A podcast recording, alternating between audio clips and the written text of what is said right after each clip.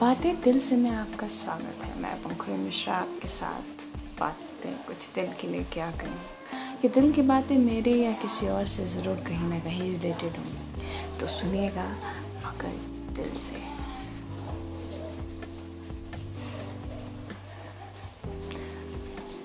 माँ, मुझे भूख नहीं लगी।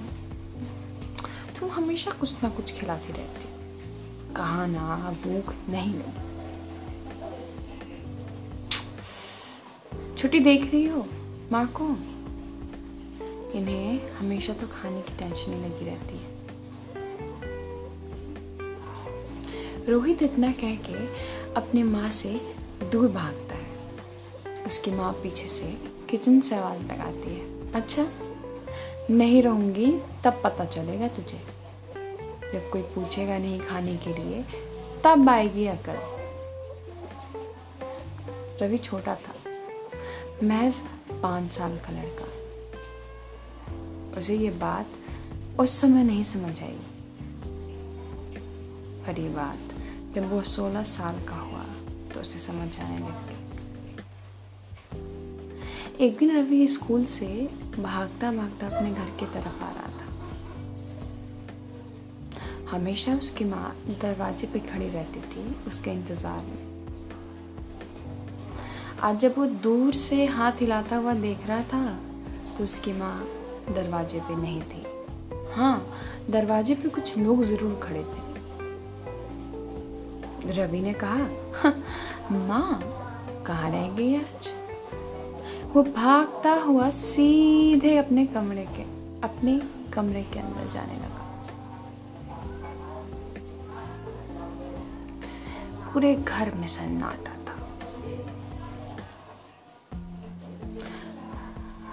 उसकी चाची ने उसको अपने गले से लगा लिया और रोने लग गई। ये बात रवि की कुछ समझ नहीं आ रही थी कि सब आखिर रो क्यों रहे हैं? छोड़ो मुझे, रो क्यों रही हो यार तुम? माँ कहाँ है? रोज खड़े होके बाहर इंतज़ार करते थे। आज तो दिख ही नहीं रही। घर वाले और ज़ोर से रोने लगे देखा तो एक पैर चादर के अंदर छुपा था। उस पैर के नाखून का जो कलर था ना, बिल्कुल माँ के नाखून की तरह था। मैं बड़ा खुश हो गया। माँ मेरे से छुपन छुपाई खेल रही है शायद। के बाद मैं समझ चुका था कि वो छुपन छुपाई नहीं है। लेकिन मैं ये बात मानना नहीं चाहता था कि वो छुपन छुपाई नहीं है।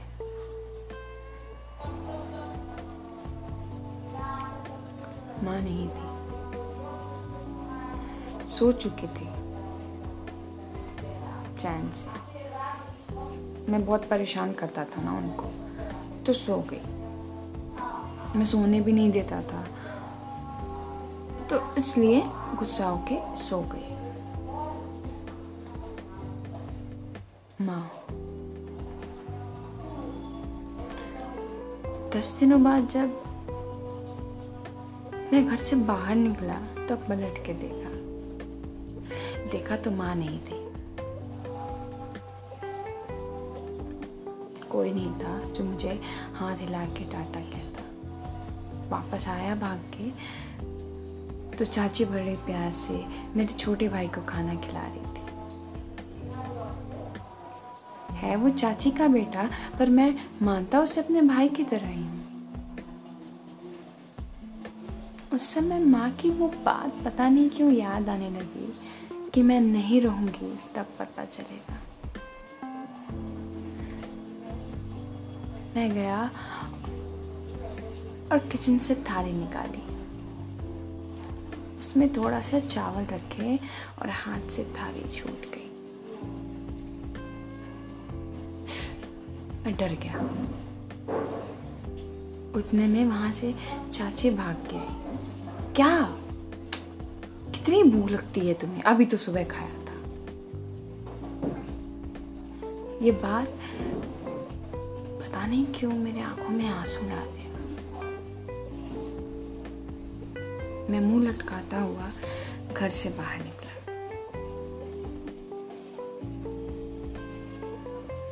ज़िंदगी कितनी अजीब हो गई थी। आगे गया तो देखा पापा किसी कोने में बैठ के कुछ बातें सोच रहे हैं। मैंने बोला, पापा पापा ने मुझे झड़प के हटा दिया और रोने लग। शायद मुझसे भी ज़्यादा अकेला वो हो गए थे अपनी ज़िंदगी में। मैंने पलट के फिर गेट पे देखा तो वहाँ माँ फिर नहीं दिखी। माँ। चार कदम आगे बढ़ने के बाद मैं गिर गया।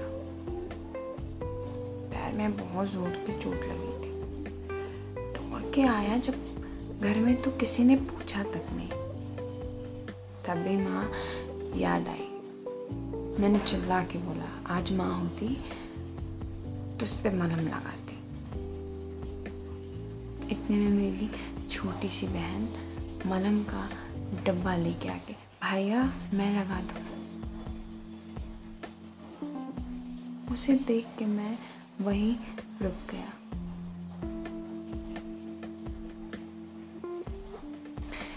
घर छोड़ने की जिद में मैं गुस्से में घर से निकल गया। कि माँ जैसा ध्यान तो कोई रखता नहीं तो मैं जा रहा हूँ माँ के पास। वहाँ पहुँच गया, जहाँ माँ को आखिरी बार देखा था। वहाँ गया तो कुछ नहीं था, बस राख थी। आते वक्त बहुत रात हो गई, नौ बज गया। मैं रोने लगा पेड़ के पास बैठ के। उतनी देर में एक औरत आई। उसने पूछा, बेटा, क्यों रो रहे हो? मैंने कहा, माँ, नहीं है। क्या करूँ? उसने बोला आ मैं तुम्हें ले चलती हूँ कहीं। मुझे आज भी नहीं समझ आता कि मैं क्यों उसके साथ निकल गया। कुछ दूर आगे बढ़ा तो देखा एक लड़का था, जिसके एक पैर नहीं थे। और फिर भी एक पैर से चल रहा था। मैंने पूछा, इसके पैर क्यों नहीं है?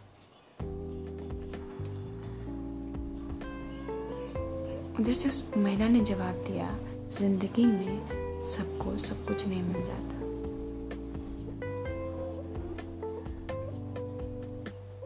मैंने बोला अच्छा। फिर मैं चार कदम और पढ़ा मैंने देखा कि एक लड़की अपना सर झुका के रोई जा रही थी।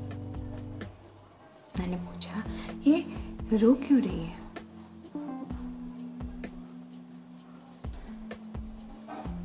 औरत ने जवाब दिया, तुम बच्चे हो अभी नहीं समझोगे।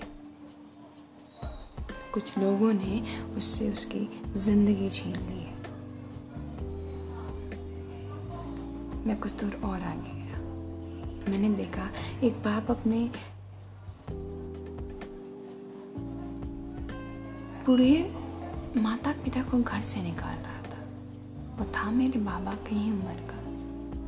वो रो के बेचारे कुछ दूर आगे गए। मैंने पूछा, ये इन्हें क्यों निकाल रहा है? उस औरत ने हंस के जवाब दिया, यही दुनिया है। मैं कुछ दूर और आगे गया।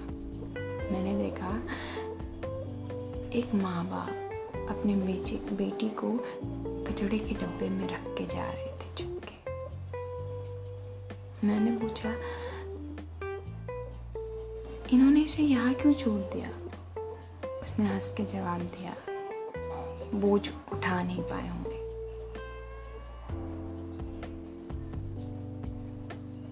मैं आगे बढ़ता गया बढ़ता गया। ऐसी कई चीज़ें देखने को मिली, जो मैंने ज़िंदगी में कभी नहीं देखी थी। कुछ दूर जाने के बाद मैंने बगल में देखा तो वो औरत नहीं थी। मैं चौंका रह गया कि वो कई कहाँ? वहाँ से मैं जब टहल के वापस अपने घर आया तो देखा मेरी गेट पे मेरी बहन मेरा इंतज़ार कर रही थी। मेरे बाबा उसके पीछे खड़े थे। मैं भागता हुआ जब गेट के अंदर जाने लगा तो पहली बार वहाँ मुझे माँ का मुस्कुराते हुए चेहरे का एहसास हुआ।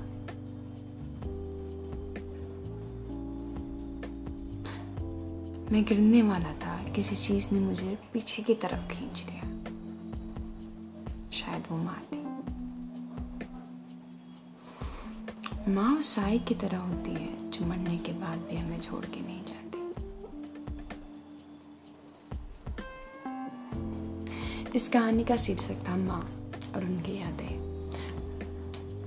उम्मीद करती हूँ आप सबको ये पसंद आई होगी। फिर ज़रूर आइएगा। बातें दिल से में।